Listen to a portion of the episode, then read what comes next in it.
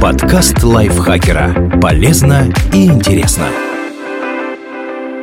Всем привет! Вы слушаете подкаст лайфхакера. Короткие лекции о продуктивности, мотивации, отношениях, здоровье, обо всем, что делает вашу жизнь легче и проще. Меня зовут Михаил Вольных, и сегодня я расскажу вам, что делать, если падает лифт. Если вам регулярно приходится пользоваться лифтом, в вашей голове наверняка хотя бы раз мелькала мысль. А что если тросы, удерживающие кабину, оборвутся, и вы упадете в шахту? И удастся ли вам выжить? Звучит жутко, но на практике такая ситуация крайне маловероятна. Статистика свидетельствует, что лифты – самый безопасный способ перемещения между этажами. Например, на лестницах в США каждый год гибнет в среднем 12 тысяч человек и травмируется более 1 миллиона. Для сравнения, в результате несчастных случаев с лифтами ежегодно умирают примерно 27 человек и около 10 тысяч получают травмы. При этом большинство пострадавших в лифтах – строители или ремонтники, работавшие с нарушениями правил техники безопасности. Пассажиров же в год гибнет примерно 5. Это люди, которые пытались самостоятельно выбраться из неисправной кабины или оказывались зажаты дверьми либо между этажами. Лифты оснащены многочисленными системами безопасности, предотвращающими падение кабины. Кабина не болтается в шахте на тросах сама по себе, а движется по вертикальным рельсам. А если она начинает спускаться быстрее установленной скорости, срабатывают ловители и лифт плавно тормозит за счет трения колодок об эти рельсы. Кроме того, система шкивов на крыше кабины обладает дополнительным предохранителем. Если блоки в ней будут двигаться слишком быстро, она заблокируется.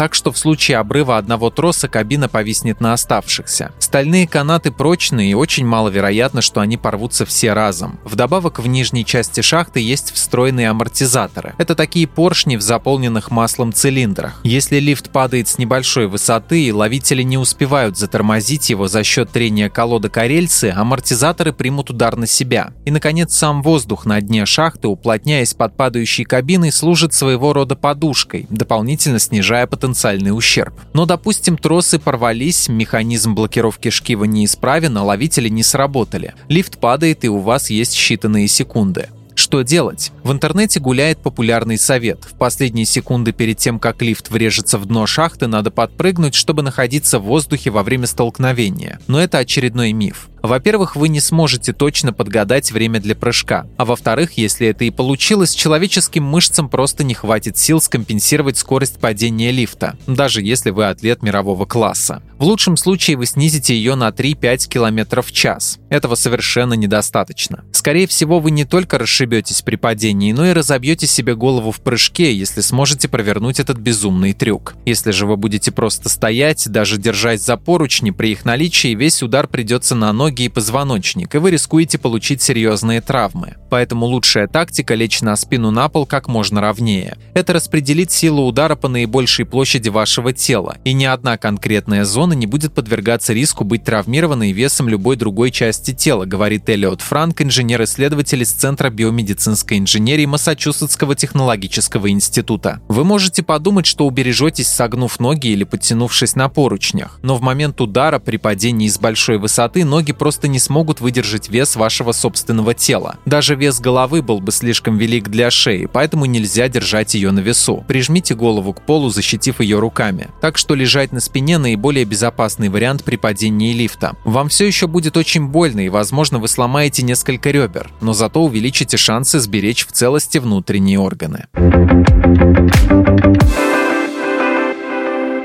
Спасибо Диме Сашко за эту статью. Подписывайтесь на подкаст Лайфхакера на всех платформах, чтобы не пропустить новые эпизоды. А еще слушайте наш подкаст «Кто бы говорил». В новом сезоне мы отвечаем на письма друзей Лайфхакера и стараемся найти ответы на их интересные вопросы. На этом я с вами прощаюсь. Пока. Подкаст Лайфхакера. Полезно и интересно.